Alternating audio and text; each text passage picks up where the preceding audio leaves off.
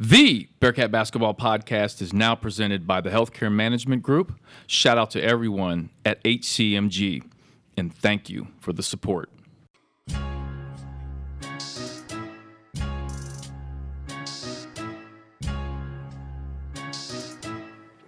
Welcome back to another episode of the Bearcat Basketball Podcast. I'm your host, Alex Meacham, former UC basketball player from 1997 to 1999 under the legendary coach, Bob Huggins. And I was fortunate enough to wear the iconic Jordan Brand unis during my time. You can find me on social media. I'm on Twitter and Instagram at Alex underscore Meacham.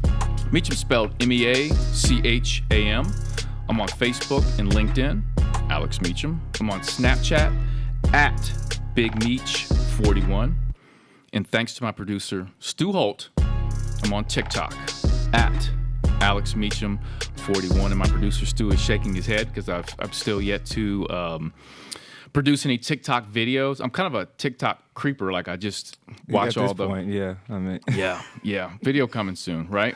very soon, Very soon. very soon. Uh, Stu, I want to tell you that next Wednesday is May 12th.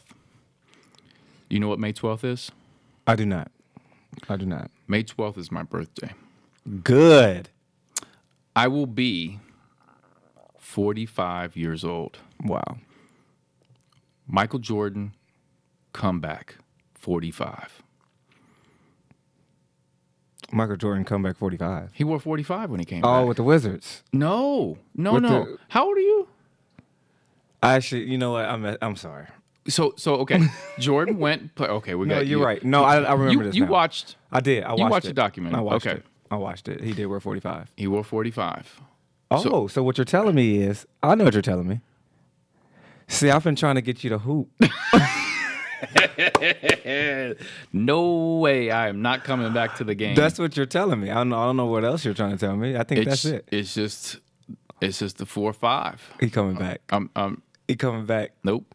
Nope. Parentheses. What, what was it? Quotations. I'm, back. Yeah. I'm back. Which he, which at that time, he sent a fax out, or his representative sent a fax out to all the media people around the country, and it just had the Michael Jordan Enterprise, whatever label head, and it just said, "I'm back," and that was it. Uh, actually, a guy that I know has the fax that he sent out. He has it framed. Oh wow. Yeah, I, I, I'd love to get my hands on that. For sure. Um, but I, I'll give you a little tidbit about Michael Jordan coming back. So he comes back to the game. I love telling this story. And I'm riding my bike with friends. And back in the day, we didn't have cell phones when I was young, we didn't have pagers. You had to literally call somebody's home to get a hold of them. And if their mom was on the phone gossiping, the line was busy. It had a busy signal. Do you, do you know what that is, too? Oh yeah. Very good. Okay, all right. So, my brother called the house that I was at. He called their house to relay a message to me, and we were riding bikes out in the neighborhood to get home right away. Michael Jordan is coming back, and he's playing against the Pacers in Indiana. Man, I got on my bike so fast. Vroom, got home turned on the TV, and the TV in my room was was super rickety. It was it was it had like tinfoil on the antenna. It was not a not a very good TV. So I turn it on, and it's like, man, MJ's back, and I so no one knew he was wearing 45. So I'm watching it. I'm like, he's wearing 40. Like, why 45? Like nobody knew. Of course, later on, uh, we we kind of found find that out, but Here's an interesting fact about that game. Prior to the game, Michael Jordan is so nervous before the game, he puts his shorts on backwards. So if you watch that entire Pacers game, he has his bull shorts on backwards. The NBA logo's on the back. The drawstring is hangs out at one point during the game. Wow. He has them on completely backwards. Had no idea the entire game. wow. And I love telling that story. And I tell kids that story all the time because here is the greatest player to ever play the game, and he gets nervous. I I always always tell kids that like, and and and I'll, I'll end on this. Michael Jordan said that he eventually retired when he was playing with the Wizards. You know where I'm going with this mm, Yeah, too. good. He eventually retired because he said he didn't have butterflies Yeah. before the game. He knew it was time to go. Here's here's the goat, my goat, Mm-hmm. saying every game before every game he got nervous. He had butterflies. I mean, think about that. Yeah. And those last couple games with the Wizards, he did not have them, and he said it's time to go. I love telling that. That's that's good. Isn't that good? That's very good. It's like Kobe. Yeah, The, the, the he had a documentary. Uh, um, what was it? Kobe's your goat. Yeah, he, w- I can't believe I forgot the name of the documentary. I'm not sure. But it it was uh he he basically said um like yeah before every game right before he runs out the tunnel he gets butterflies. I Mm-hmm. was like wow Yep. you would have never thought that. Well, you think with, with guys at that level, man, they put so much time into their craft, right? Yeah. It's it's not just like for a lot of guys that play today, it's a business because it's such a global brand now. But a lot of guys like Michael and, and Kobe's a, a Michael disciple. I mean, it was all about the craft. It wasn't a business to them. If you mm. told them, "Hey, listen, you're playing for the Lakers, but you're you're playing for free," or Michael, you're playing for free, they'd probably not be happy. But guess what? Right. They'll be out there hooping. Yeah, for sure. you know what I mean? Absolutely, absolutely. Kobe doing work. That's what it's called. Kobe doing work. Kobe doing work. Wasn't that a Lil Wayne line? it probably was. Yeah. It probably was. It was. From, it's probably from the documentary. See. And, and, and you know, it's crazy to believe this. It has been 21 years since I put on a Bearcat uniform. Mm. 21 years. That's crazy. Isn't that crazy? That's- it doesn't seem that long. I could remember my first game running out of the locker room tunnel in front of 13,176 people. Every game we had, my first and second year, were, was pretty much sold out. I mean, there, I take that back. There were some games. There were some games we didn't have sold out, but that first game that I ran out was sold out because of so much excitement behind uh, recruits and new guys they wanted to see. And man, the goosebumps. Speaking of being nervous, mm-hmm. I knew I wasn't playing. And I'm Right. nervous. He's still nervous. I'm nervous. He was like, "Dang, I hope I don't miss no layup and layup lines, man." Oh man! And, and, here- and think about this. Think about this, Stu. Nobody knows who I am. Mm-hmm. So here I am, a walk on. I don't even have my name on the back of my jersey mm. Because I was so new. They hadn't even stitched my name on there. Nobody knows who I am. So it's like, who's this random dude right. hooping? He must have won a contest or something. like make a wish kid. Like so I'm like, man, I can't miss a layup. Everybody's watching me. It, it feel like listen, there are 13,176 people there. I know everyone's not watching me. Like Right. realistically, they're they're looking at Kenyon Martin, you know, they're looking at the the star players. But it feels like Yeah. everyone's looking at you yeah. how you chew your bubble gum, how you walk, every it's your face, you everything you do, every movement you feels like under a microscope. Mm. Now, after a while, you get used to it. And then you're just purely focused in on, on the game. Yeah. You know what I mean? Yeah. But No initially, woo. Good. Uh, so Hold on though, Meach. I have something I need to address. You know, it's it's a it's a, it's a it's just a regular. I don't, I don't remember what day it was. I think it was like a random Saturday, maybe a couple weeks ago. okay. And you know, I'm just scrolling through my phone, going through Instagram, Okay. and um, you know, my favorite player, NFL player of, of all time, is Chad Johnson. Oh, no question. My favorite Bengal, of course, right? Uh, uh, same. You know, so of course I follow him on Instagram. Yep. So you know, I'm going, I'm, I'm on Instagram, click on his story, and I see a, a picture, and I look closer, and I'm like, I know where you're going. I'm like Meech, Yeah. like is that Meech sitting next to Chad? Very, I was very confused. I'm still confused to this day. Still confused. You want to hear the story? He made it. Meech I made, made it. Big time. I'm big time now. big time. So let me tell you the story. Okay. Okay, so it's it's Midnight Madness. This is Bearcat Midnight Madness. This is some, I think maybe a couple years, several years after I finished playing. Actually, you know what? I, I know when it was. It was Mick Cronin's first year.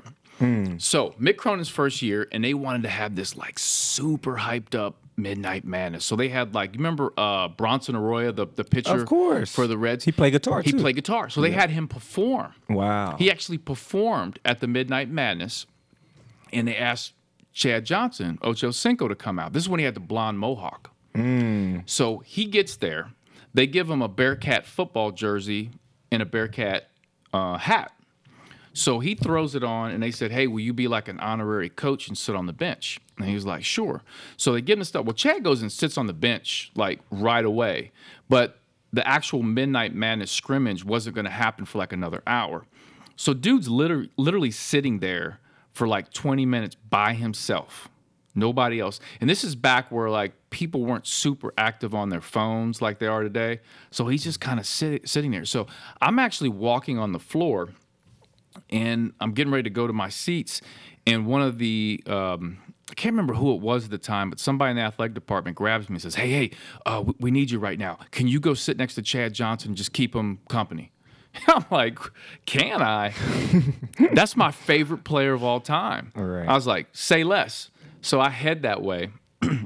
And I go and sit down, and I'm like, "Hey, you know, Chad, my name is Alex Meacham. I play for the Bearcats."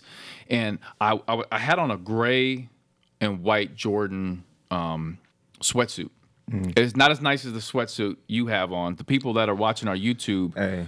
video can see that you have on one of the crispiest You know. sweatsuits. You walked in, and, and even Colin was like, "Colin's, Colin's, as we discovered on the last podcast, is a big shorts guy." He is. But he looked at those pants and said, "I might try that sometime. He- I'm, yeah.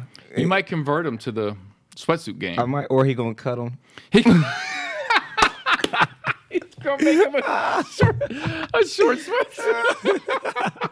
yeah, I might have to hem these up at the oh, bottom. I'm gonna hem him up. Um, so I've got on a gray and white sweatsuit, and I'm wearing the grape.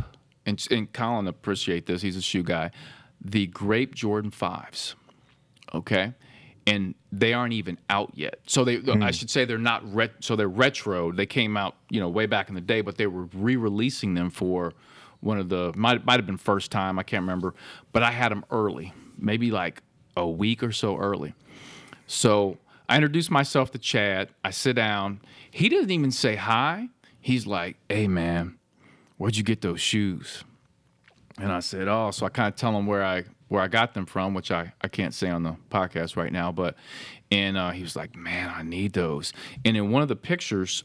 I didn't post this one, but so the guy who took that picture actually was a freelance photographer, and he took like six shots of me sitting there talking to him, and I got him in the mail one day randomly. Wow. I don't know how dude got my address, but I get these pictures in the in the mail, and it's from Midnight Madness, and it's me. And I'm like, man, and and so anyway, one time Chad's like looking at my shoes, and another time I'm like pointing at him, and he's like looking.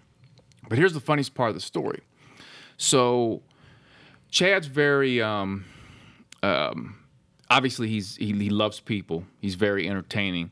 So he's he's very ADD. Like he jumps from topic to topic. He's looking around. He's you know, so he's not fully engaged with the conversation. So this lady walks by and she's like, "Hey, you guys need anything to eat or drink?" And I was like, "Yeah, I'll take a water." And Ch- Chad goes, um, "I need four hot dogs." And the lady was like, Four? He's like, Four hot dogs. She says, Do you want a drink? He goes, Nope, I need four hot dogs.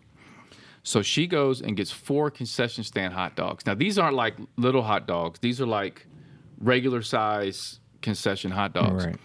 You know, this dude sits here and eats four concession stand hot dogs, no drink. I mean, and a shot clock probably goes off before he's. I'm like, oh, this man just ate four Just went in. four hot dogs Dang. and didn't even miss a beat. But but so my favorite, my favorite NFL player yeah. Bengal of all time, no question. The only thing I'm salty about, I wish I would have gotten a picture with him with the blonde mohawk because that was epic. It Would you agree? Yeah, Oh man, yeah. That was that was an epic Yeah. epic look. And I don't even know why. I'm a picture guy. I Mm-hmm. don't know why I didn't get a picture with him. I still can't can't remember what happened, but Yeah. Anyway, that's my my Chad Johnson story. Yeah, I saw that. I was like, Meech's big time now. I don't know how. I, don't know. I was like, I, I was like, is that Meech? Oh man. I had to double look. I'm like, I hope to meet him time. again. I want to meet. He's he's, he's one of my favorites. Still one of my favorites. He's he's entertaining. He, he engages with people, which I that's what I really love, man. He engages with Yeah, fans, fans, and yeah. people. yeah, Whether you're a fan, you could not even be a fan of football or the NFL or whatever, and, and he's just chopping it up with whoever. Um, You know, that's what life's all about. At the end of the day, is about people, oh, 100 percent, right? 100 percent. Uh, speaking of that, um, a couple things before we uh, before we jump into some different topics. Uh, I spoke about this last time on the podcast, and I want to touch base back. We just launched our Shining Star apparel line. So, Shining Star, for those that don't know, is the AU program that I run. We operate about 30 basketball teams during the course of a year. And we have gear, and all the apparel and gear sales go back to helping kids that financially struggle in our program. And our goal is over the next couple years to basically have a solid base yearly of money that we bring in from apparel that can 100% go to help fund a lot of kids to play on our program that can't afford it. So we're looking to, you know, hopefully fund, you know, between 20 and 40 kids because it's not cheap to play travel basketball with you know having to go to hotels and food and uniform fees and all that good stuff. So we were looking for creative ways to do fundraisers. So um, if anyone out there is interested and wants to support, it's uh, for a good cause. You can go to um, our website, which is shiningstarsports.org. Uh, click around to Shine One Apparel. Um, you can go to Shine One Apparel um, as well and find that, and we'll I'll send out some links for that, and hopefully you can support.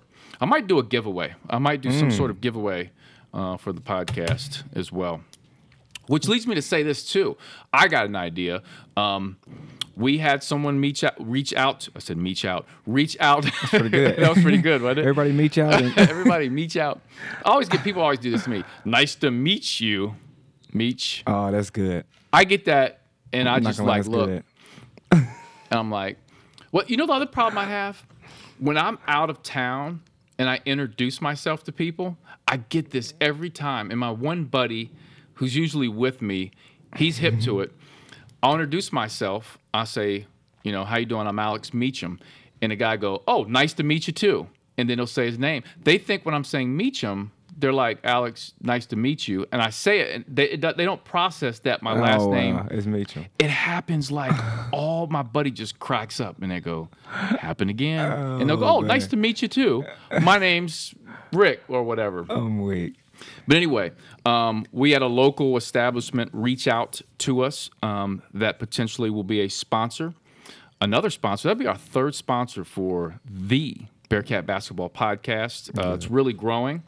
I want to thank everybody for the support um, because the podcast, not only is the podcast growing, our numbers have doubled since we did the state of a of uh, the state of UC basketball. Our, our numbers have doubled, but the interaction I think on Twitter and all that has really got the attention of some local groups that they wanted to uh, sponsor. So. Uh, where I'm going with this is the the potential deal we're working with this sponsor. We might do a podcast with fans at this particular establishment. I think that'd be that'd be cool, That's gonna be good. and we'll do it with the fans. We'll have some fans on. What do you think about that? I think that's good. Good idea. Very good. I'll bring in some Shining Star gear, and we'll, we'll maybe do a giveaway. See how we're gonna just bring it all, we'll tie it all together. It's full circle. Yes. Um, also, hopefully, we'll be announcing this uh, sponsor here um, within the week. Um, also, Walk of a Lifetime book. Um, we're, we've submitted. We're going to resubmit um, some things with our audio book, and hopefully that'll be out soon. We're going to do some giveaways, some Bearcat giveaways that'll be tied in to the Walk of a Lifetime audio book. I think fans will really enjoy that. Um, lastly, for anyone out there that has children or has friends that have children, boys or girls between the age of 5 to 11 years old, uh, we are hosting um, our organization is hosting nine basketball camps throughout the greater Cincinnati area. Uh, we're working with uh, Mercy Anderson, uh, Mercy Healthplex West Claremont, uh, Mercy Healthplex Fairfield, uh, TriHealth in Blue Ash, uh, Seven Hills High School. So we're doing camps at all those locations. Um, the flyer is posted on my Instagram, Twitter, Facebook, LinkedIn. It's all over the place. So if you're interested in any of that or know someone that's interested, uh, you can hit us up at info at shiningstarsports.org. Now, you know what time it is, don't you? What time is it, Meech? It is cruisy comedy time. Let's go. Now, this is a new. This is something new to the podcast. Um, the gentleman who is now doing our YouTube video for the podcast. So our podcast not only is on SoundCloud, Apple Podcasts, Spotify, it's now on YouTube. Um, as a video, and the gentleman that helps us with that is Colin Cruzy. And if you listen to episode 83, you learned a little bit more about Colin. Uh, he wears shorts in the winter. Um, he plays uh, the guitar at local establishments and sings songs that I've never heard of, um, which is fine. but I'm, I'm going to change that. I'm going to change that. We're going to get some more Kings of Leon into your portfolio, a little Bieber, uh, more John Mayer, maybe. Huh? Is that Bieber? Go. Bieber, gotta get some Bieber. Bieber's got some, the Bieber's new album's got some some bangers. So, but but but anyway, but but the, what I'm getting to is during this whole process of doing the podcast and other things, when when Col- when Colin joined the team, we slowly Stu and I slow. and You, it's, it's, tell me if you agree with this. We slowly realized just how maybe even accidentally funny mm-hmm. Colin is. Do you agree with this, Stu? I agree. I agree. You know, because you know, first few times, like, oh, that was funny. Then it's like constant. You're like, man, this dude is funny. This dude is funny. Unintentionally, like you said. too. Unintentionally. Unintentionally, because he'll look at us like, why are you laughing? He's like, this is what my buddies and I talk about every. But here's the thing, I'm a little worried because I think he's funnier when he has the hat on.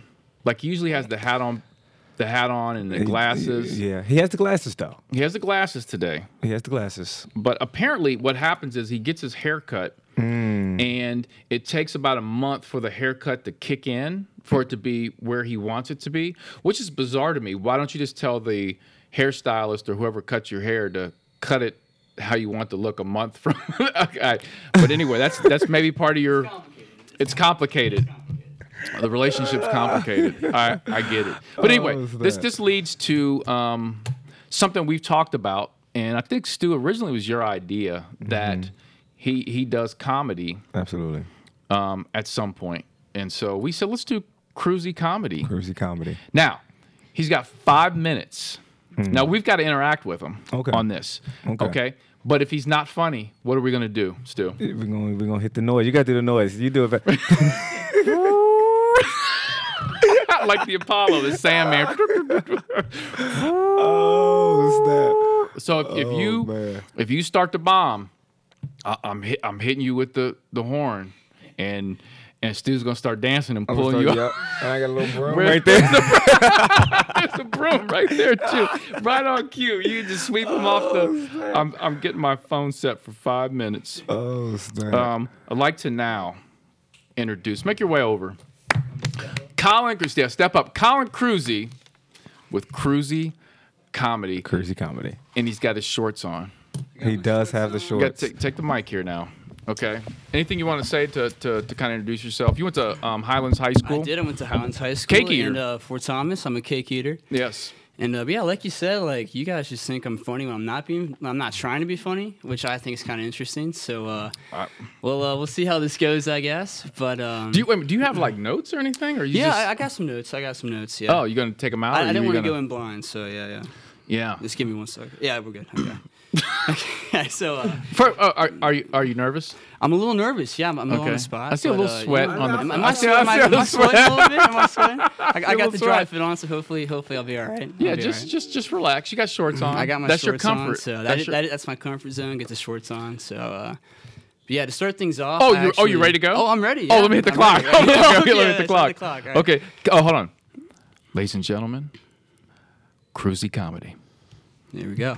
So to start things off, um, we kind of have a joke uh, between us about banana bread. Yes. And um, I think the last time we had the podcast, I promised Stu that I owed him some banana bread. So to start things off, I got some banana bread for you guys. what? Yeah, I got some banana bread. He brought the banana bread. He brought the Can, banana bread. can you tell everybody how the banana bread joke started? I was about to get to that. So uh, I'm on, my bad. yeah, you got some My bad. I'm banana bread. We'll pass it out. We'll pass Oh, it out. So, um, how the banana, bread story started? Um, we had like a meeting for one of your podcasts. Yep. and uh, before that, you know, I went and got some coffee. Uh, I needed to wake up a little bit, Yep. and uh, I saw the banana bread, and I was like, you know what? I'm a little hungry. I could use a little snack. Yep. So, uh, not really thinking about it, I grabbed uh, some banana bread Yep. came over and uh, you know sitting in my pocket for a little bit and we're talking and all of a sudden i'm just like yeah you know i guess i'm kind of hungry so i started, pull- I started pulling it out and then you guys are just like what is happening right now like Did you just pull banana bread out like of your it kind of like you guys like slowly like stopped talking and like looked at me and i'm like just like pulling it out it's like making a lot of noise like the rapper and all that and it's just like dead quiet and you guys are like what is going on and the more i thought about it like if i was in your guys' shoes i'd have been like all right what is going on right now sure. Like, sure. so I, I get that, and um, but look, I, I actually did realize like I do like banana bread because of that. So there's that. Oh, You so didn't know you, you didn't know you like banana bread to that. I, I So didn't it's have anything against it. I'll put it that you, way. you bought it because you were you were hungry. I thought, you know what, that could be a nice little snack, I guess. And then, and then uh, you know, I took it out, and you guys were just like, what is like, what's going on with this guy? Like, just walks in banana bread, like he owns the place. So He uh, owns the place. there's uh, that is the banana bread story. But um, Stu's always joking how I owed him some banana bread, so uh, Finally got I thought I'd banana bring him some banana bread. Finally And I, th- bread. I think Stu kind of likes it too, because we learned that last time we went out to eat together. Tell tell tell about this. So what uh, we were eating at uh, at Bob's, which is short for uh, He's going Bob. which is short for Bob Evans for the for the people for the people that don't know. Wait, that is wait, short wait, for wait, Bob wait. Evans. See, he did it again. So wait, wait, wait. You did that the other day when we were we were sitting out on the I think we were at practice. Yeah. And you said uh, we were talking about basketball players, and he says, uh, "Well, what about Leonard?" Yeah. And you and I looked at who's Leonard. I started looking around the gym. I'm like, is somebody in here litter? I, I was gonna touch on that too, because um, oh, I'm messing up. Oh no no you're no no no there was no order to that. I- Okay. I, just thought I'd bring that up because I I was like again one of those things like you really stop like what is going on right now like what is he talking about? Who's Leonard? But um my brain kind of works in funny ways like sometimes I just We've noticed. a- as you can notice um sometimes I just can't pronounce certain things. Yeah. So I sometimes I just can't say his first name. I say Kawahi, and all my friends laugh at me like, "Dude, what are you talking about? Like, that is not how you say his name." So you just said- um, you just call him Leonard. So I just like you know, and I was in the you know pace of conversation. I'm like, yeah, you know, Leonard. And you looked at me like, you know, he's playing for the Clippers. Uh, just want to chip with Toronto, and like you're looking at me like I had five heads, which again made sense. But uh, yeah, that was that was that. It was funny. Yeah.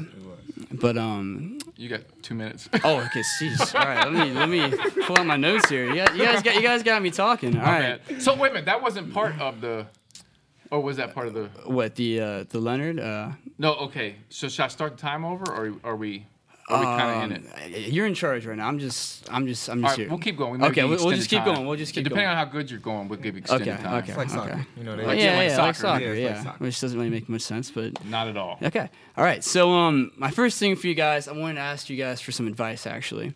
So uh, before COVID, uh, I was big into playing pickup basketball. So I love playing at rec centers, stuff like that. But um, as the years have gone by, um, my eyesight has been getting worse and worse. And uh, I'm not a contact guy yet, so uh, I was wondering, uh, do you guys think I could pull off some goggles like Kareem? Like, do you think I could pull that off? Stu, I'll let you take this. Yes, Stu, you first. If you go to a gym, all right, Yeah. you're gonna go hoop. I'm, I'm hooping like five on five. Like, yeah, yeah. you're not gonna get picked up.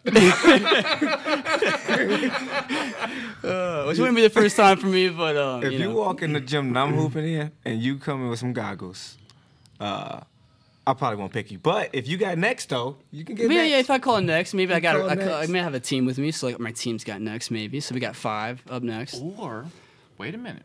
Or it could be the what, what was the uh, white men can't jump thing, where people are like, "Oh, this guy can't hoop," and then you come out there and you drop like fifty on. him. That What was would his name? be, Johnny Ho. Johnny That would be the dream. Like that would be like like Oh, what I would hoop. how I imagine it. But uh, you know, I'm a very I'm very hit or miss on the court. You know, sometimes I'm hot, Mm. sometimes uh, you know I just walk off the court and say, I'm gonna forget about that one.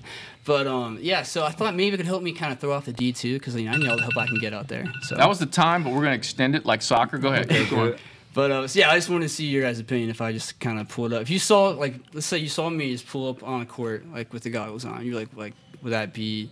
Could I pull that off? Like, would that kind of throw you off? Like, would that help me out on offense? Kind of throw, throw off the D a little bit.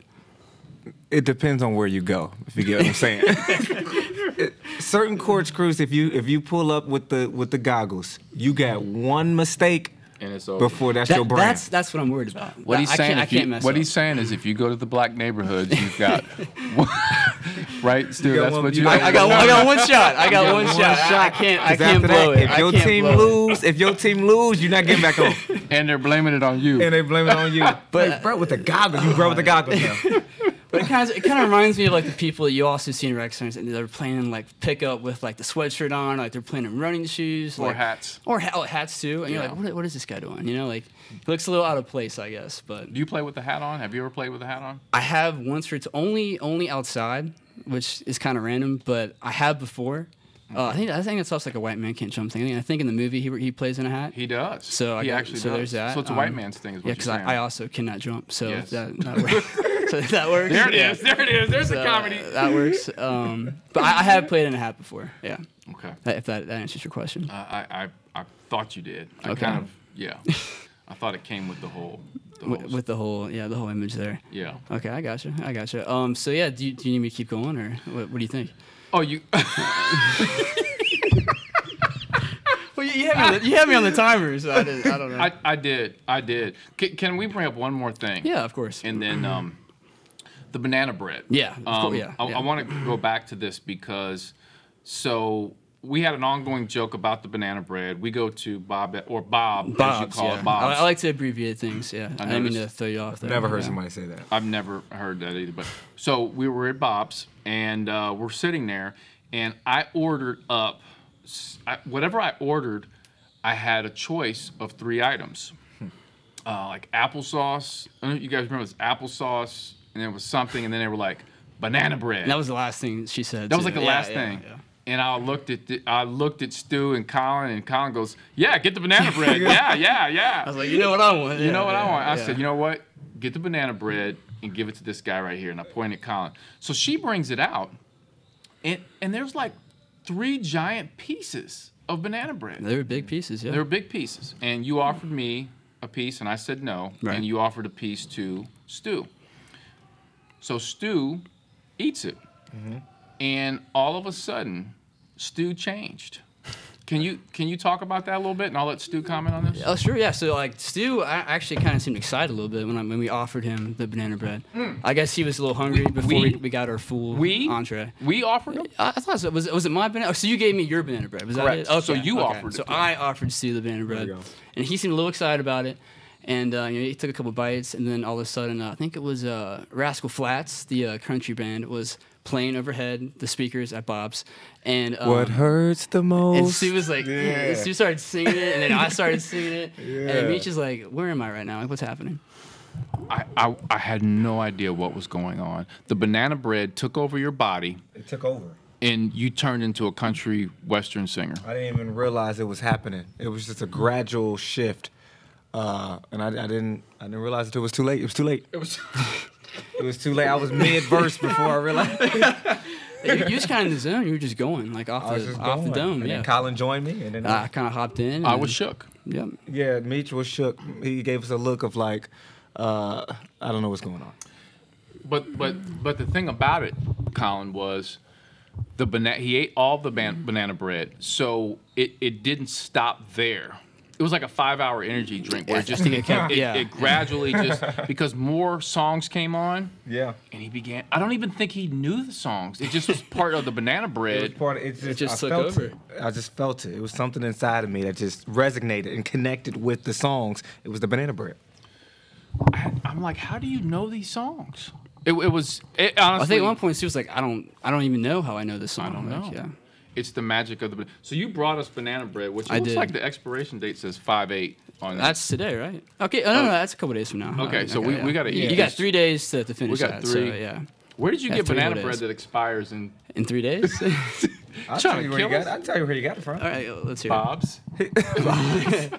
His house. He probably got a whole cabinet. Uh, no. I don't, I don't. I wish. I wish. Like I said, like I didn't realize how much I even liked banana bread until I got some that day, and you guys like called me out. Yeah. And you're like, "What's going on with the banana bread, man?" And I was like, "That's a great question, because I'm not sure." Anybody that pulls out banana bread randomly I mean, it was out of his like. thoroughly enjoy. Yeah. It was li- literally in his pocket, and he just Just out of nowhere. just nowhere. Like I said, like if I was in your guys' shoes, I would have been completely thrown off. I never really thought about that because like I feel like I kind of like you heard like the wrinkling in my pocket, kind of like like slow motion. I pull it out, and you guys like just stop and like look at me. Yeah. So I, I get where you guys are coming Here, from. here, here's what I, here's what I want to do. Why is this mic like magically moving on me? Um, banana bread. it's the, bana- It the is. banana It's too bread close- is just it's like too close messing the every. banana bread. It is messing up everything. That is. It just did, you just did a 360 with the mic I did.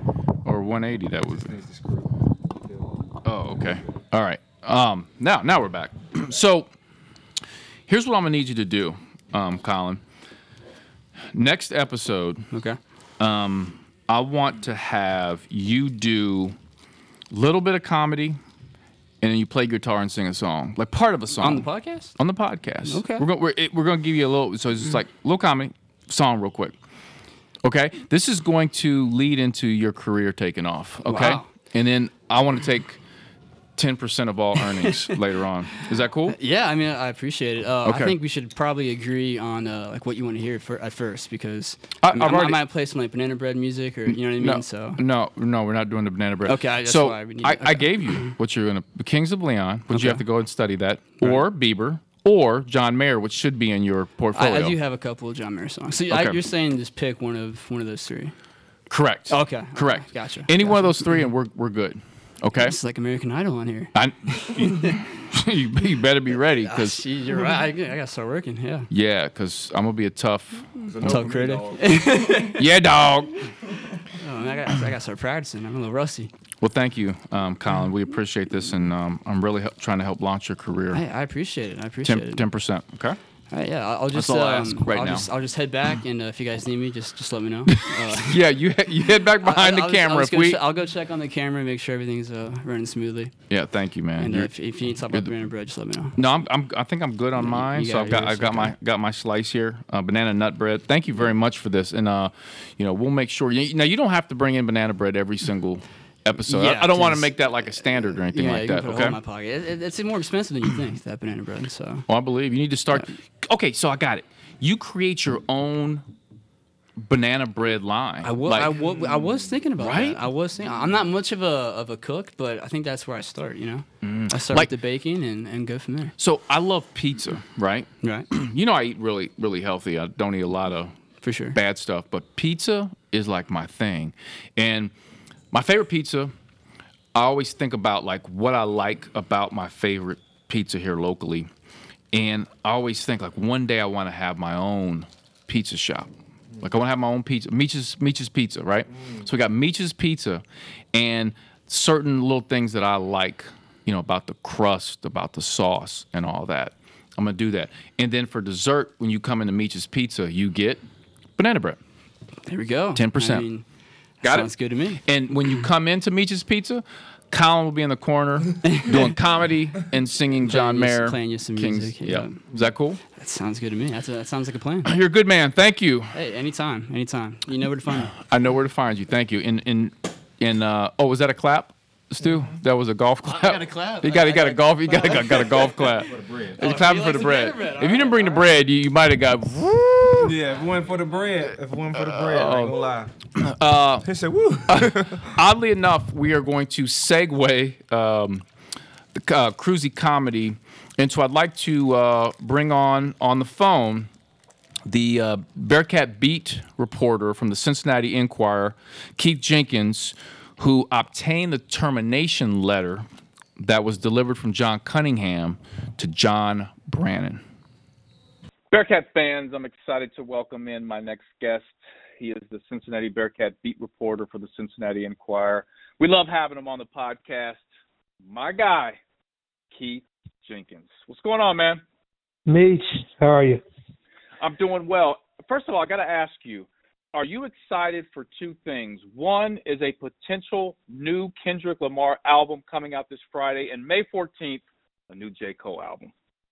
Those are my two favorites, bro. Like it's of of the of the new school. I mean, you know, we talked about our top fives. Um, Jay, of course, and his verse on the new Khaled album is ridiculous. Nas's verse on the new Khaled album is ridiculous. But uh to have Kendrick and Cole back and active and and uh making music and flooding the streets, it's exciting for sure.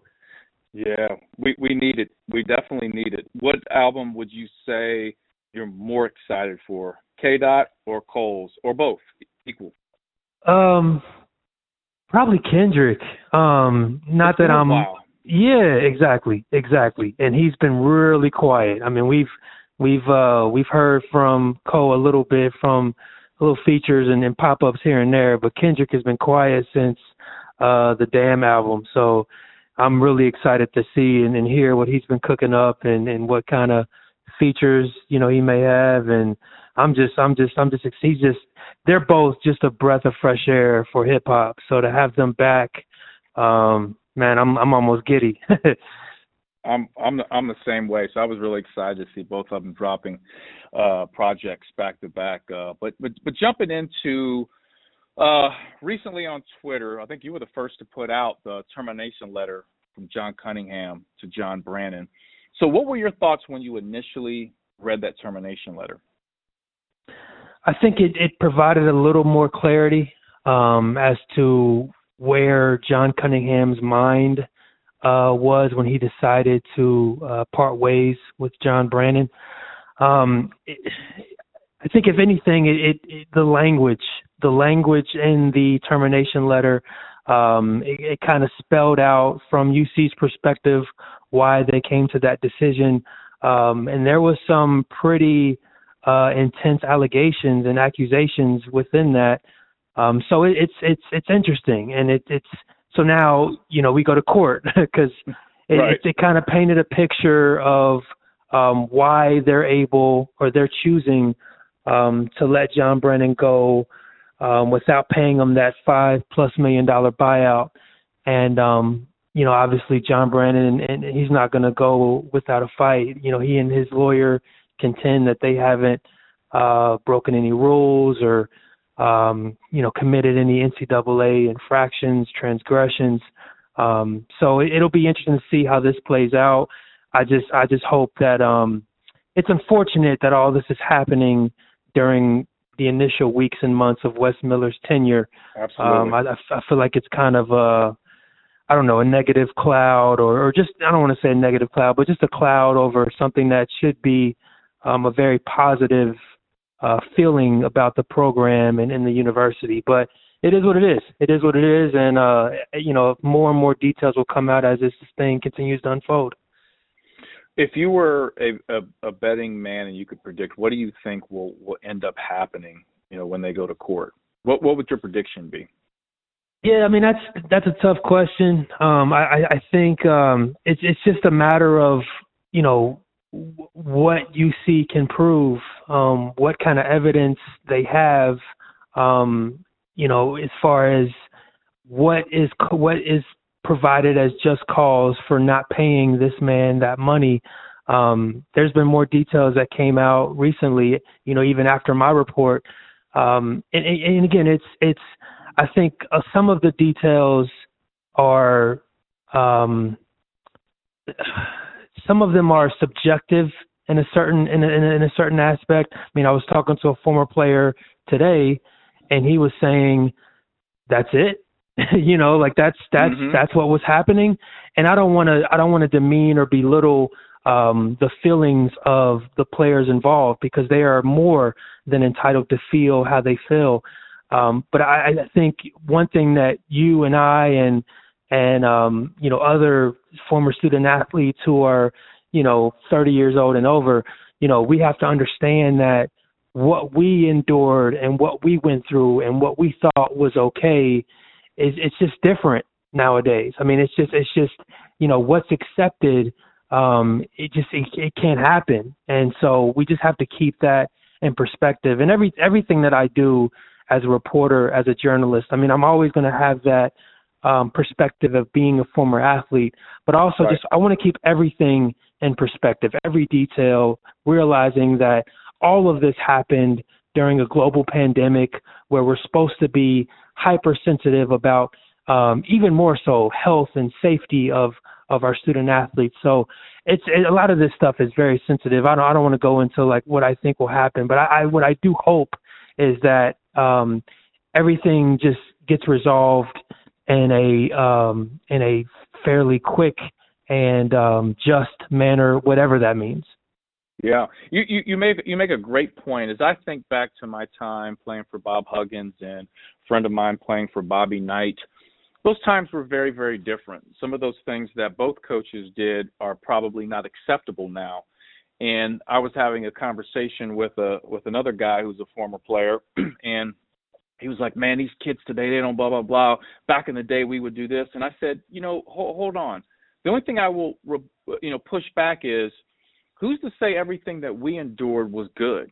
Sure. You know, there's a lot of things that we didn't know back then that people know now. For for example, mental health. Was was Mhm. mental health really talked about in 1999 to the extent it is now? Absolutely not. Right?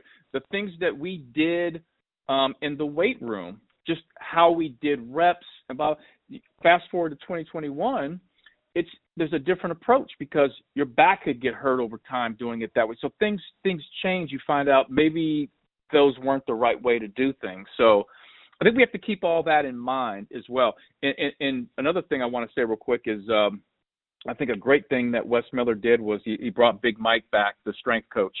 Sure. Um, that that was a that was a big hire. Very big, Huge. big yeah. huge hire. I mean, he's a guy that built. um I, I you know, I, I told um I can't remember who I was speaking with. I think it was Terry Nelson actually, and I was saying um we were talking about how Houston, the University of Houston men's basketball team, is doing a better job of being the Cincinnati Bearcats than the Cincinnati Bearcats, right? I mean, the whole the whole brand of toughness and big physical guards and you know they are what we were or what what UC was um what this program what this city was built on and what that what that what that whole brand was the past you know 30 40 years. Um so I think having him back is is a big step in getting back to what uh UC basketball um was and still should be all about I was talking to my former roommate Sam Dunn when, when I was playing for the Bearcats, and we were talking about the NCAA tournament and the brackets, and you know he was I forget how many rounds deep it was into the tournament, and Sam says to me on the phone, "Man, I love this Houston team. I, I love. I think they can win it all." And I was like, "You you know what that is, don't you?" He's like, "What?" I was like, "That's that's old Bearcat basketball." He Yep. was like, "Oh my lord." He's like, "That's why I love this team so much." So agree with you uh 100%. Now, um you, mentioned this that uh John Brannen's lawyer um had a statement um and, and I know you posted it on Twitter. Can you talk about that statement and, and what all was detailed in that? I can. So I think I I can't remember the Twitter handle. It was a prominent Twitter handle that uh, took um, the letter, the termination letter, and and interpreted as in um, John Brannen was bribing uh, student athletes, and which is something that Cunningham never said. He never used the word bribe. Um, he did reference Cunningham, or excuse me, Brannen, um, paying or attempting to pay or making arrangements to pay um, special benefits for one of his players, but he never uh, said the word bribe. And I think having that out there and having that get traction, I didn't report that, and, and no one else here locally or, or nationally um, really touched on that word except this one prominent Twitter handle. And so it, that caused his lawyer to come out and say, yo, my client did not bribe anyone. Um, and then he went on to explain exactly what he did, what Brannen did. And according to the statement, um, John Tom Mars, his attorney, described Brannen paying for paying $135 for a player's mental health care. Um, he was saying that he felt that the uh, psychologist that was under contract with the University of Cincinnati um, wasn't adequate enough to uh, properly deal with the mental health challenges and issues of this player. And so John Brannen uh, paid $135 to aid in getting this player the mental help that he deserved or, or, or was seeking. Um, still can't do that. You know, you, mm-hmm. you can't, even though I, I it's, it's, you know, you, you gotta go through the channels. If, if you, if it, you feel you gotta go outside of the channels, you then have to communicate that to the powers that be, including the AD, John Cunningham. So right. even if this is all true and what his attorney um, is is countering is factual, it you know it's it's a very slippery slope, unfortunately, as to even if you're trying to do a good deed for a student athlete like he's claiming, you know you, you got to go through the channels everything yep. is very slippery and, and and and you know the whether you agree with it or not whether we agree with it or not you got to stick by the rules and and so he basically in my you know journalistic opinion he confirmed that he broke a rule even though his heart may have been in the right place. So, but that was the statement. He was trying to clear up the fact that, hey, my client did not bribe anyone. He was trying to take care of uh, this young man's mental health. So that was the statement. Sure. So do you think uh, obviously this is this is probably going to drag on for a little bit and more information is going to come out it's going to get a little bit messy but you know, you know a lot of people have talked about John Brannen getting another job at some point. I mean, there's rumors that he's going to go join Chris Mack at Louisville. Um, you know, that's out there pretty strong. But the, the, the question I have for you is, I think the longer that this drags on, you know, how does that hurt his chances of, you know, he's he's got to find his way back into coaching. I mean, that's what that's what he loves to do. I mean, he's said over and over, you know, it's his life's work. So I know he wants to get back into it, but I feel like it's a it's a slippery slope. It's like you, you know, you don't want to go down without fighting because he feels like he's been done wrong, but at the same time, you got to move on at some point.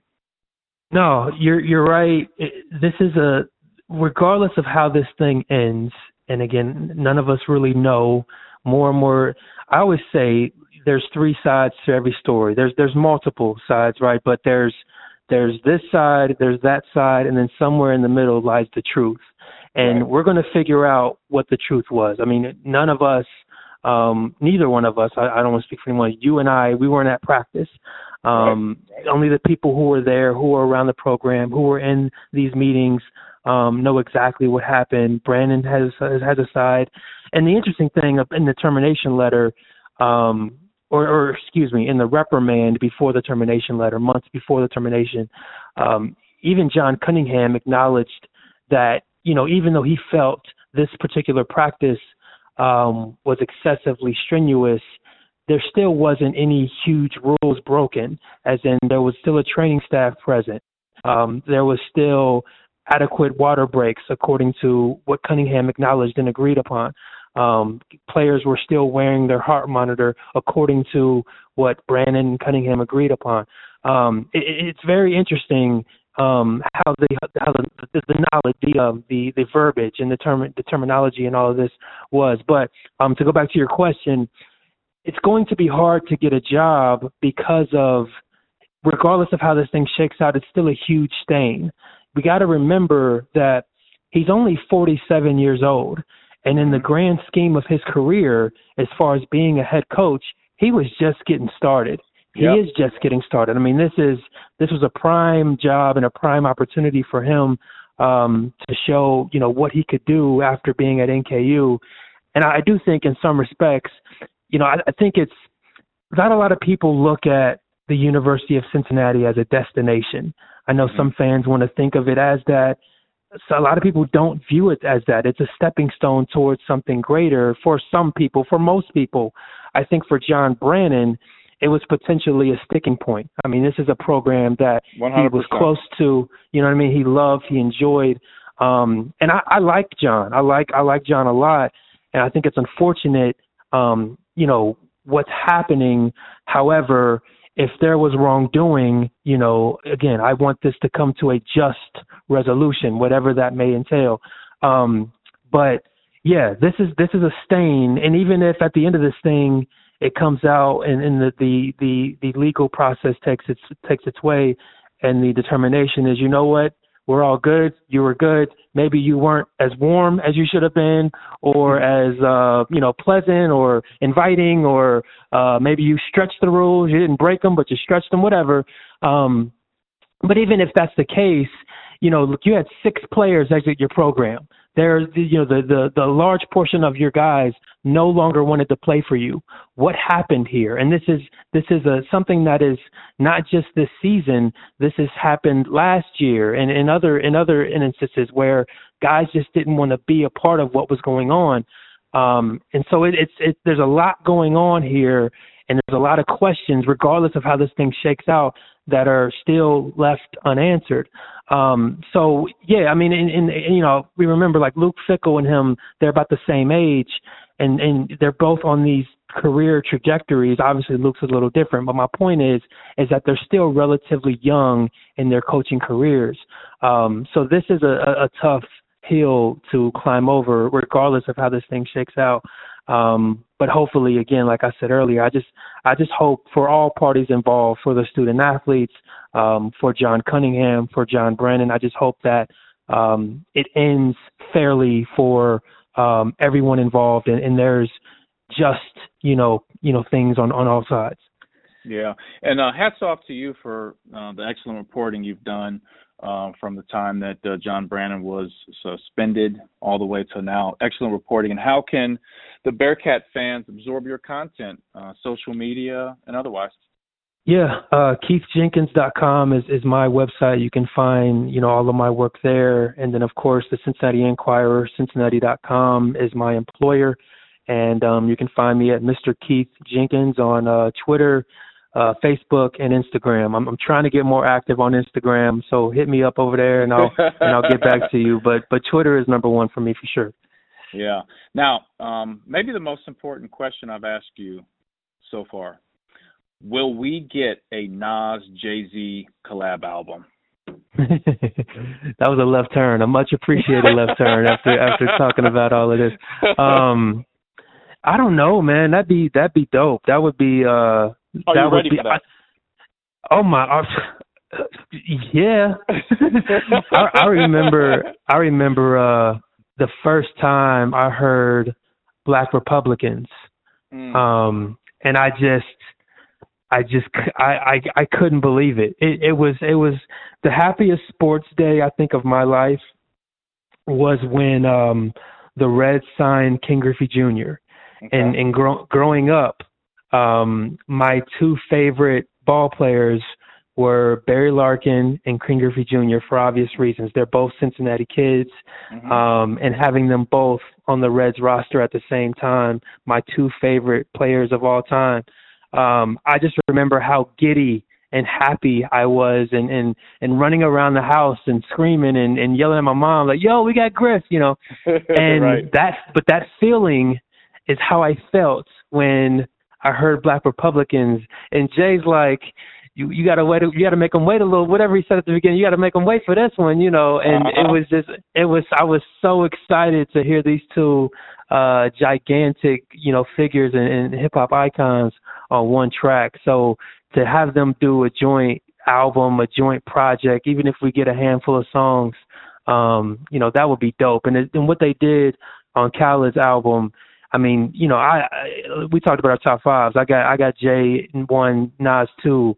Nas's verse is is ridiculous, and then Jay comes in, and you're just like, wait, what? And he keeps getting better. Um, the, Mhm. how good he is now.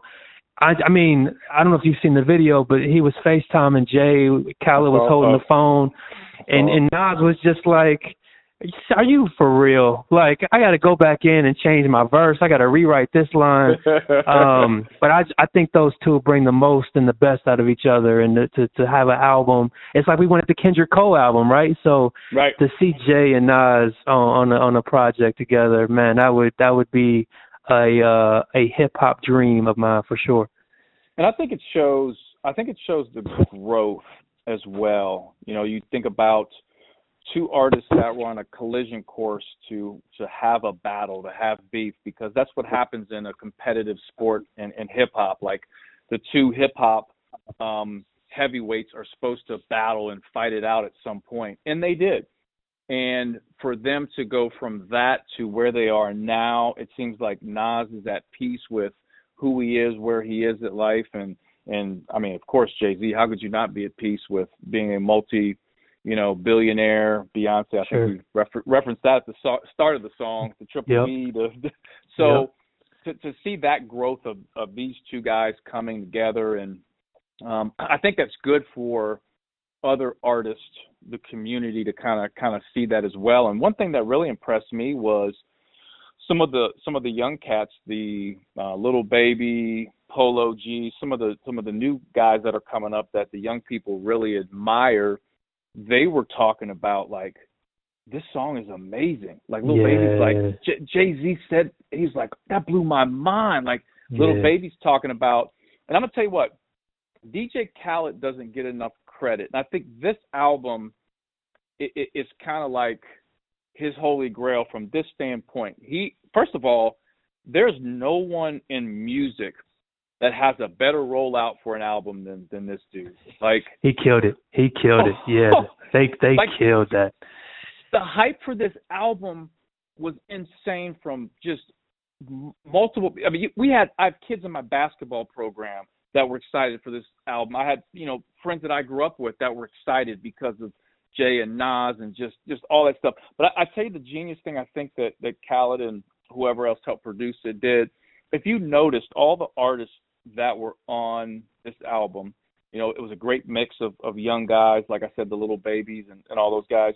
But if you've noticed, the soundtrack to the album was actually like that 90s hip hop, like all the Yeah. samples we've heard before. But the new generation had never heard that. And they're like, man, I love that beat. Uh, well, let me tell you where that came from. Mhm. Such and such. Mhm. It was a happy marriage. It's almost like Khaled purposely said, I'm going to bring this generation and this generation together with this album. I think he accomplished it. Nah, no doubt. And I wonder, I wonder if uh if Cool and Dre and, and Fat Joe, if they influenced that at all, because that's something that they've been doing these last few years.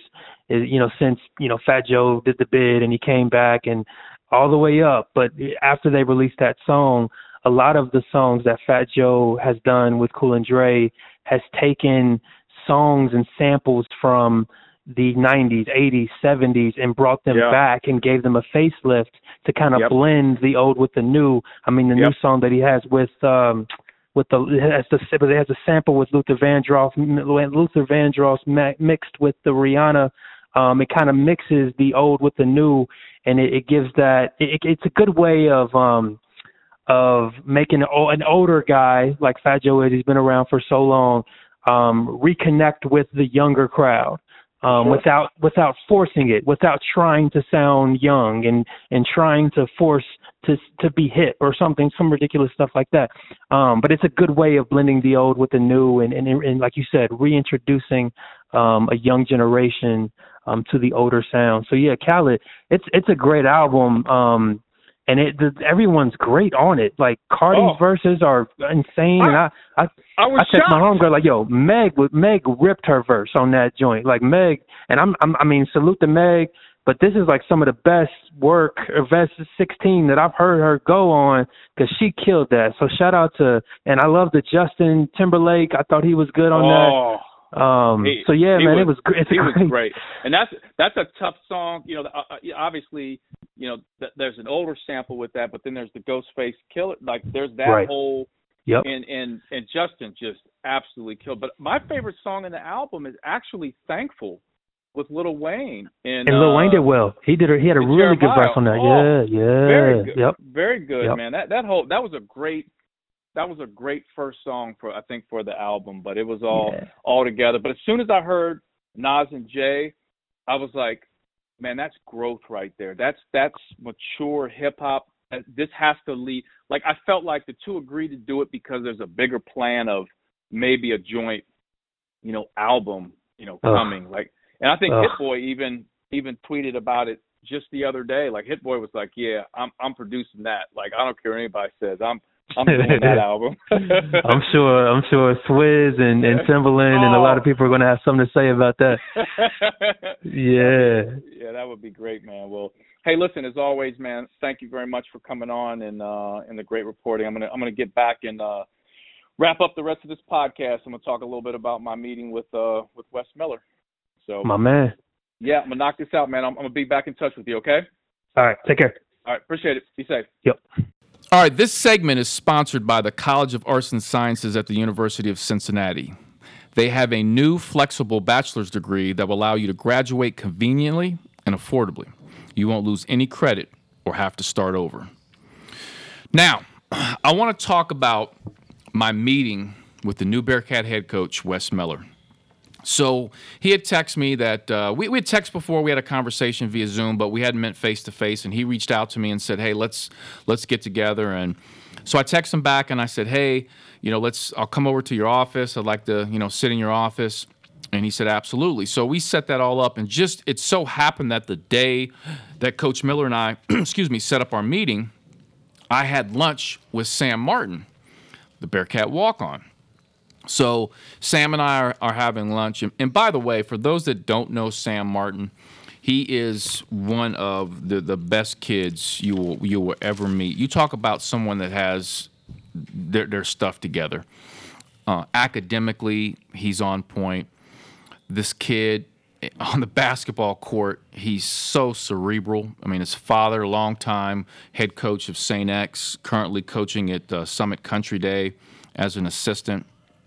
And, you know, Sam just has that basketball mind because of, you know, being around his father for so long. So we had lunch and we kind of talked about, you know, his career up to this point and, you know, what's what are the next steps in his life and uh, had a great, great conversation. Man. It's just always it's always great talking to, to Sam and he's such a low key guy. I don't think Bearcat fans really appreciated what a what a great kid and asset he was and is to the Bearcat basketball program. So after Sam and I finished lunch, we ate at Curritos over there on uh, whatever whatever street that is in Clifton. And um, so I drive over to the Lindner Center parking garage. Uh, I call Wes Miller, and he doesn't answer. so I, I park anyway. And he calls me back shortly after I park, and he goes, "Hey, hey, sorry, I was finishing up lunch with uh, Jeremiah Davenport. He and I went out to lunch to kind of catch up and talk." And I said, "You know, no worries, coach." So he said, "I'm driving right over. I'll be there in five minutes." And sure enough, five minutes later, he pulls in, parks three spots from me. I jump out. He jumps out. We meet for the first time. Uh, so we're, we're kind of like walking in the Lindner Center together, uh, chopping it up, talking a little bit. And I could tell from the handshake to the walk in the Lindner Center, like this guy is a people person. Uh, great eye contact, um, a great listener you know all, all the things that you know you just you you like to see with with people in general but in leaders so another thing that struck me if you've ever been to the Lindner Center you can either take the elevator or you can walk the steps and if you've seen the steps in Lindner Center to walk up to the different offices they've got the women's basketball men's basketball uh, the football with Luke Fickell and all those are you know, whatever floors they are in the Lindner Center. So I look at him, at Coach Miller. He looks at me, and I say, like, we, we, we like hit a point. It's like elevator or stairs. And he looks at me and he goes, I'm a stairs guy. And I'm like, me too. He's like, let's do it. So we, we hike up these hike up these steps. No elevator. If I have a choice between steps or an elevator, the majority of the time I'm taking the steps, unless I have someone that can't take the steps. So, boom, I'm like, this is perfect. We're we're, we're getting along really well. And by the way, I am. I don't even know if slightly is the right word, but I'm terrified of heights. I can't even get on a ladder too high, and I start shaking. But the steps in the Lindner Center, man, when you get up to the top floor and the like the the protective glass, and there's so much glass in there. I mean, it's almost like you're not. Prote- it seems like you're not protected because everything's kind of like see through. Man, you get up high, man. You get like people. I know for my people that are scared of heights, don't go to Lindner Center and don't don't walk up those steps because it's it's whoever built that was not scared of heights. I always wondered, Stu, you ever um, you ever see these like folks that clean windows on like high buildings or people that work in like what in the world? Like how could you are you scared of heights at all? Yeah, at least yeah, yeah. I, I I had a time where, cause you know, doing videography stuff, and somebody wanted a shot of them going under the bridge downtown. They was you know one of the bridges, and I didn't have my strap, so I had to lean over with the camera over the bridge. over the bridge. how how and about my that? hands were sweating. didn't even use the shot. I said, oh, man, Oh, I said never again. Nope. Nope. I don't, I don't know how people. I have seen people that work on like high buildings. Like I, I saw one time a guy was working on a building that the roof had like this point on it, almost like a, a triangle. This guy is sitting, guy who's working on the roof, he was sitting at the top at where the where the roof met like a point, and he's eating lunch. He's like eating J lunch. Cole or somebody. yeah, like like Forest Hill Drive's album cover. And I'm like, what what if you like slip a little bit? Just a little bit. Just a little bit. And he's sitting there with a ham sandwich and a drink, just like nothing's going on. I mean, he is like way up there. And I'm like, man, that- that's tough. I guess there's tougher. I guess I'm just soft. You ever been on a scissor lift? Excuse me? A scissor lift. A scissor lift. Explain. A scissor lift is like uh Colin, do you know what a scissor lift is? I don't think so. Okay. I might. I might. it's like it's just something that a lot of people use like at different jobs and stuff like that where it lifts you Oh, up. yeah, yeah, yeah, yeah, yeah. It Okay. lifts I didn't know it was called a scissor I lift. actually use one of those actually. Okay. Well, oh, see, I'm telling you, if you don't like heights, it's not. If you go to a certain, because the thing shakes, it shakes. Uh uh No. You get up there and it's, Uh-uh. it's shaking. Uh-uh. You know, you move, you move forward, and it don't move. This is the thing, it don't move gradually. Like, eh. it was like, eh, and I was like, all right. You're like, uh uh I was like, I was like, this ain't it. Here's the other thing.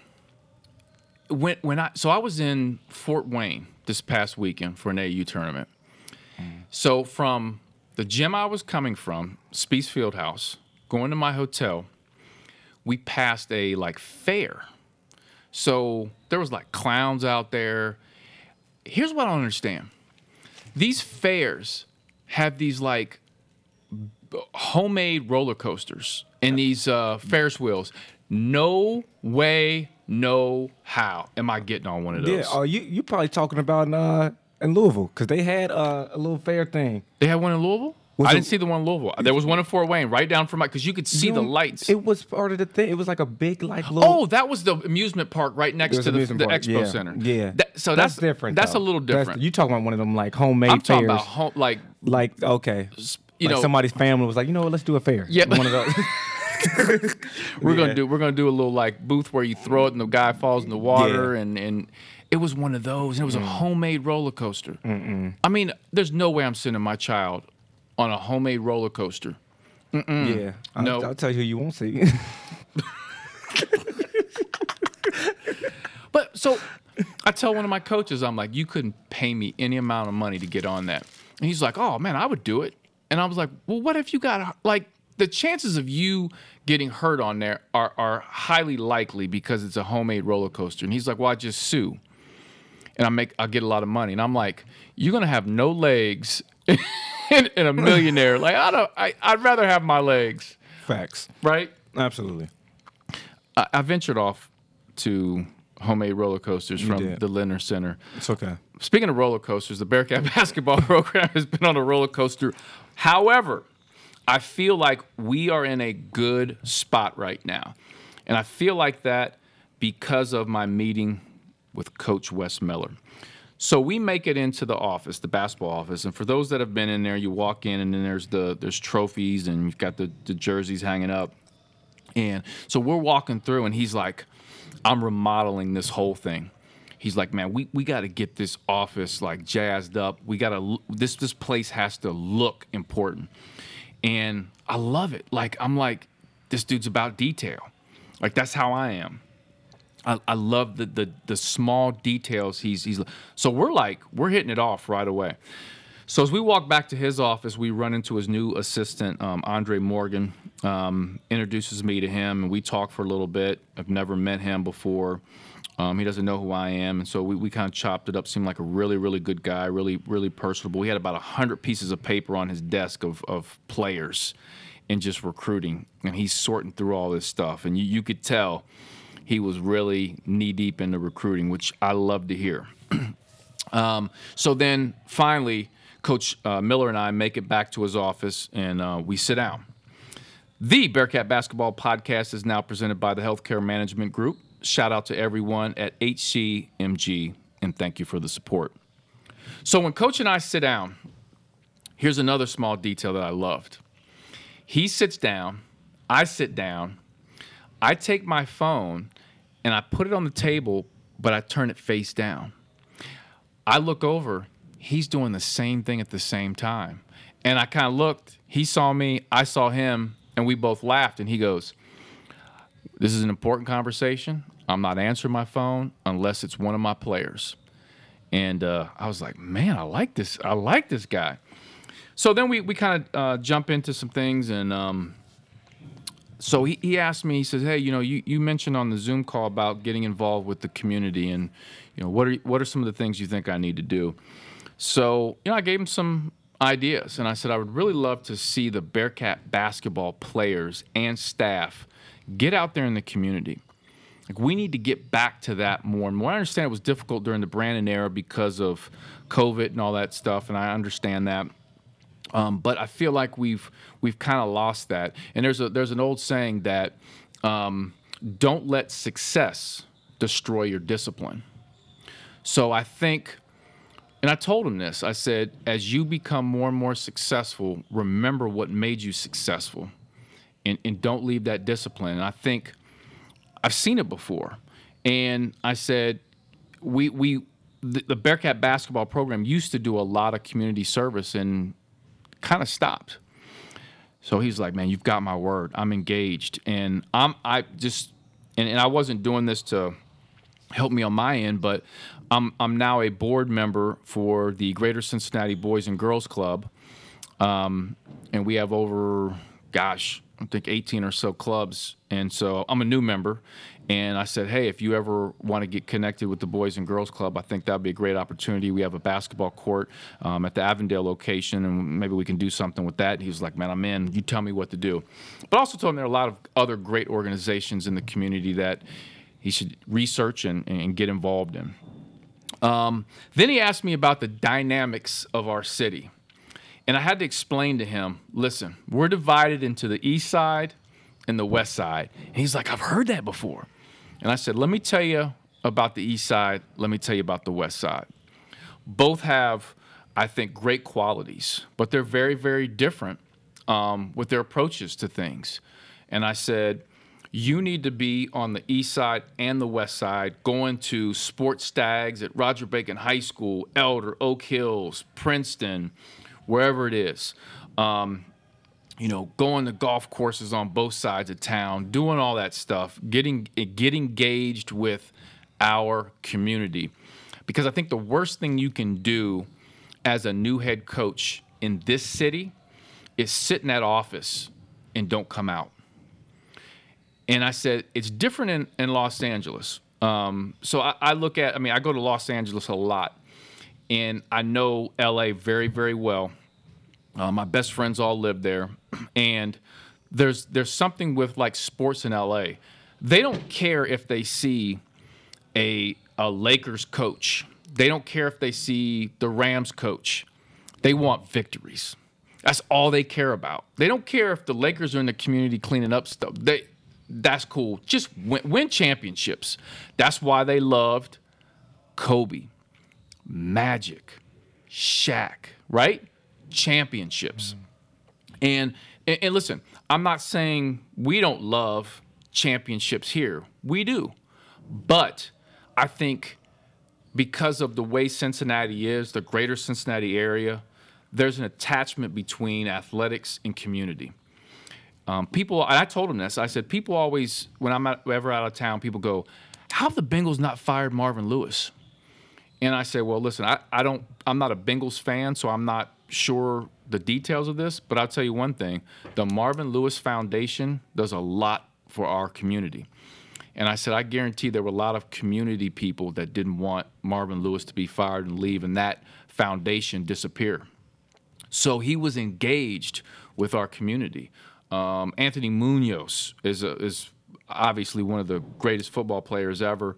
Um, he's very engaged with our community. Andy Dalton was very involved in our community. So um, I think those people become beloved. So I told him, you, you, you can't sit in this office.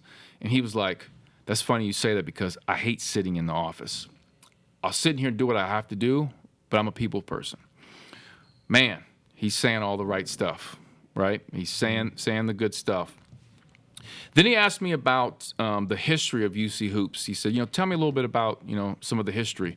So I kind of, I took him back to 1961, 62. Uh, before that with Oscar and um, you know kind of the evolution of UC basketball to, to from my standpoint um, when I played.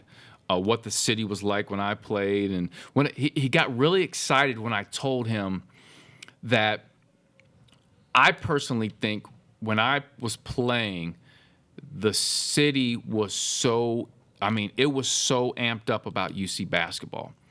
Now, when the Bengals are good, the city's like definitely pumped up. And the, but the Bengals haven't been like Super Bowl good, you know, since the Munoz days, Boomer Esiason. The Reds haven't been World Series good since the Eric Davis when they played the uh, beat the A's in the World Series. So for so long, Bearcat basketball was the closest thing we had to a championship. So people were pumped up in the city for UC basketball. And he was like, so, so why? Why is that? What, what was the ingredients? So I kind of gave him my two cents and, and all that. And he, you could see what I liked about Coach Miller was he didn't write one thing down, but I know a good listener and I know someone that absorbs what you're saying. He heard everything I said, and he was taking and he was putting what I was saying into a file cabinet in his head. I could, I could see it. And I guarantee you, he's going to apply some of those things that I talked to him about and what others have talked to him about into what he what he does in his approach. Um, I think moving forward. Um, then we talked a little bit about hiring um, a former player.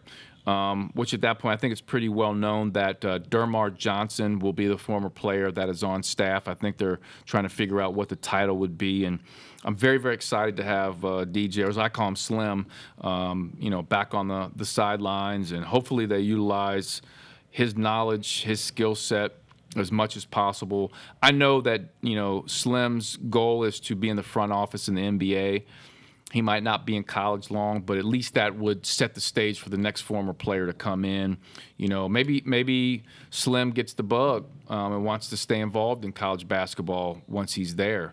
Um, you know, that that would be my hope. I would love to see him and others, especially other former players from the Cincinnati Bearcat family, um, join the join the uh, staff. You know, over time. So I'm really really excited. He was so impressed with with Slim just his demeanor. And if, if you ever meet Slim, Slim is just like everybody loves him. Everybody loves him. He, he I don't think the man has like an enemy. I'm sure he'll say he does, but I just don't feel like he does. He's just that genuine and nice of a person.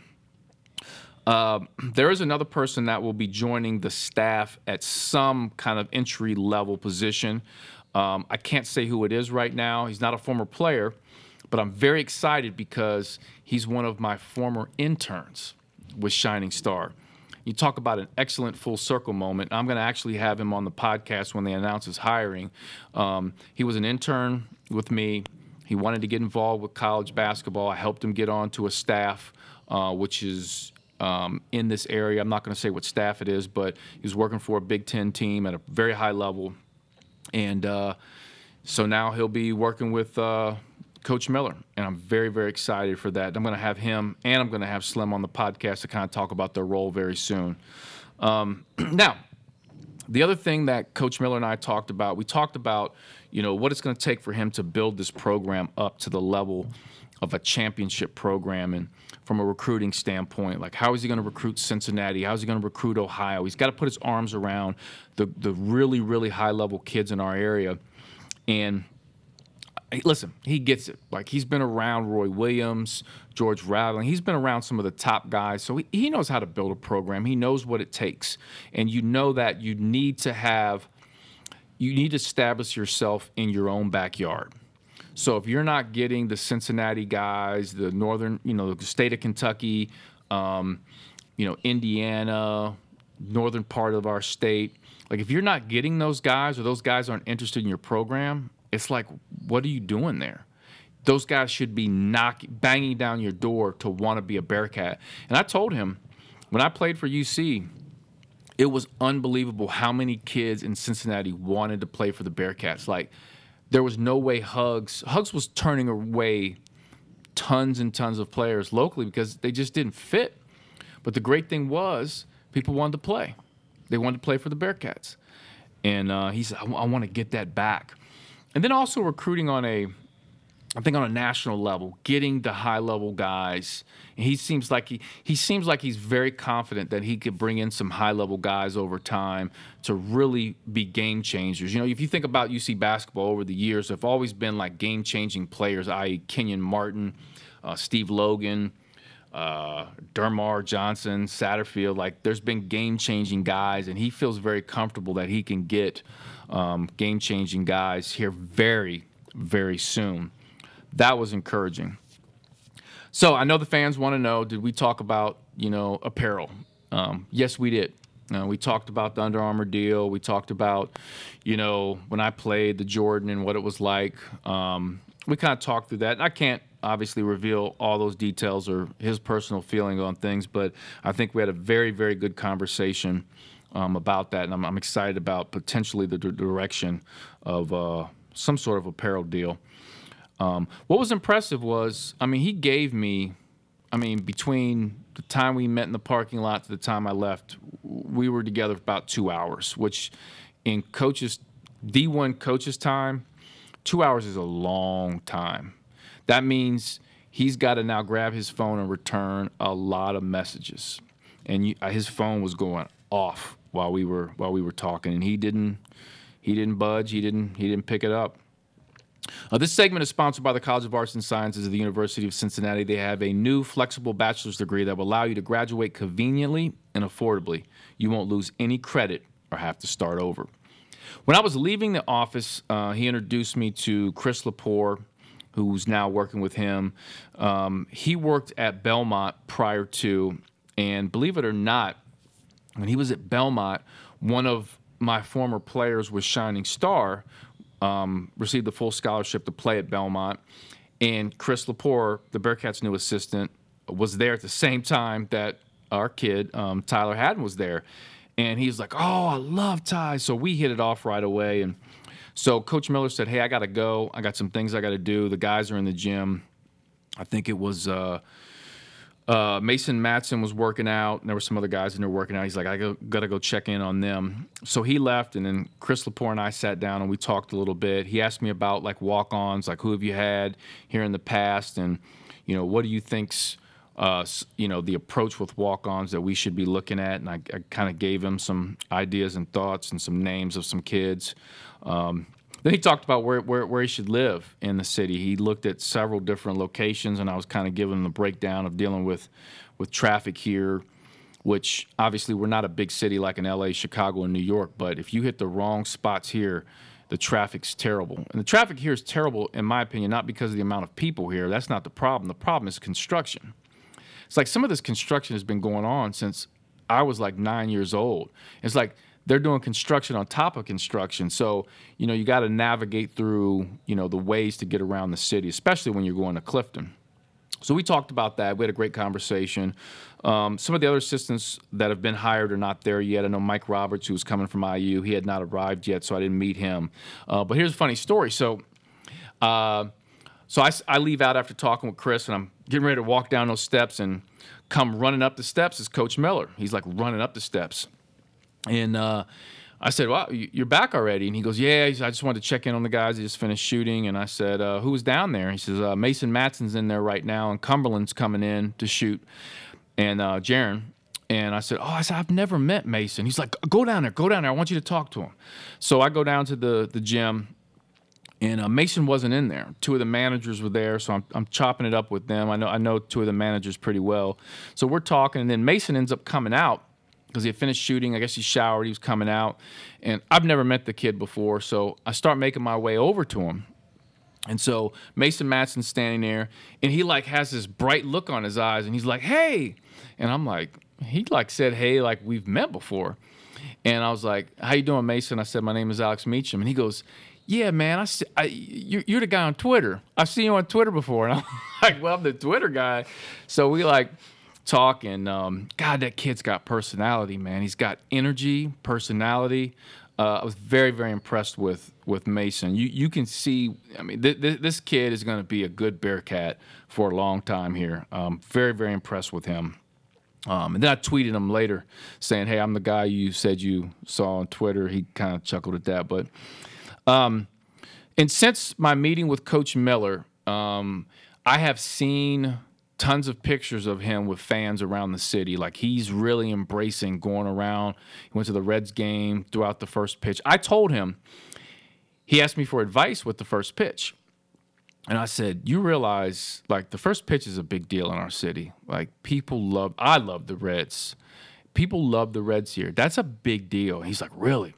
I said, "Yeah." I said, "Just do me a favor. Don't throw out a first pitch like Mayor Mallory." And he was like, "What?"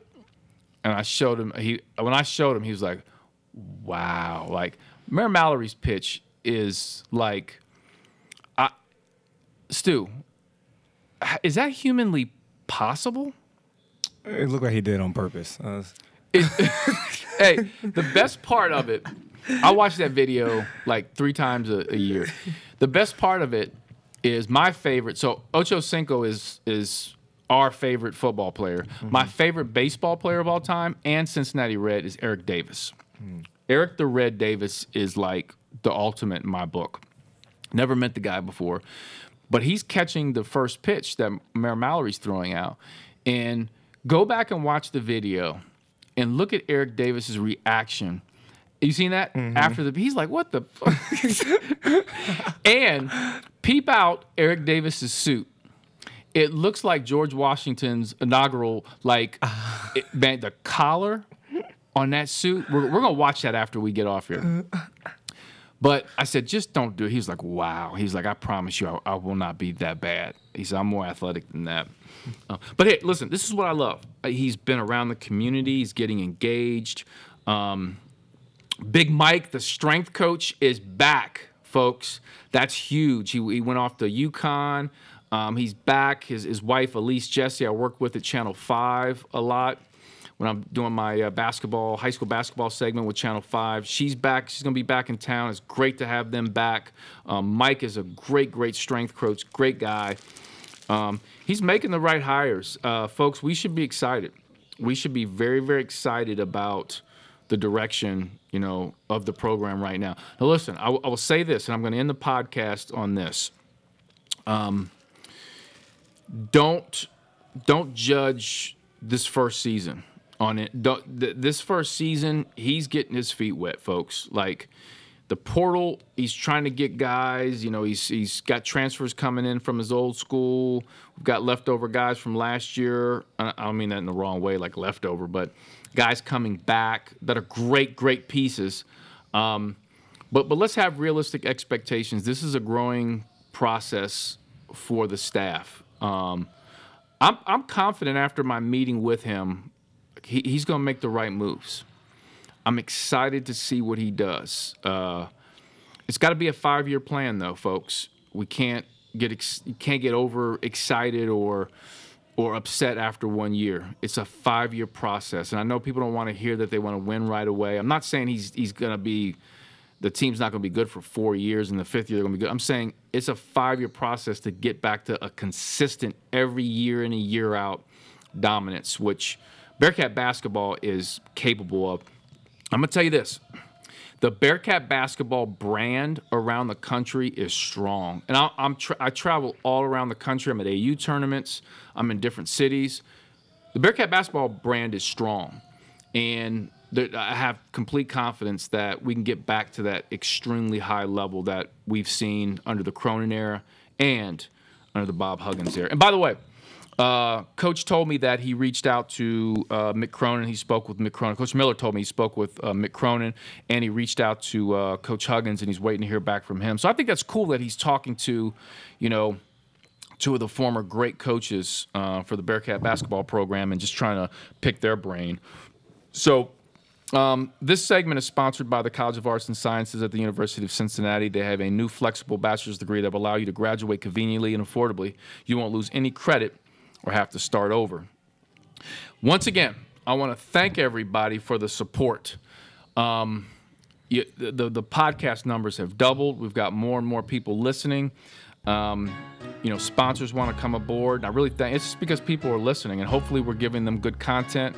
I think over the next uh, couple months, we've got some surprises and some great content um, coming. Uh, the Bearcat Basketball Podcast is now presented by the Healthcare Management Group. Shout out to everyone at HCMG and thank you for the support. Once again, you can follow me on social media. I'm on Twitter and Instagram at Alex underscore Meacham. Meacham spelled M E A C H A M. You can also find me on Facebook and LinkedIn, Alex Meacham. On Snapchat at Big Meach 41. I'm on TikTok, Alex Meacham 41. Right, Stu? That's right. Video coming soon. Coming soon. Coming 2023. 2024, 25. Uh, we'll get it. We'll get it popping. Trust me. I want to thank everybody for listening to the Bearcat Basketball Podcast. Go, Go Bearcats. Bearcats.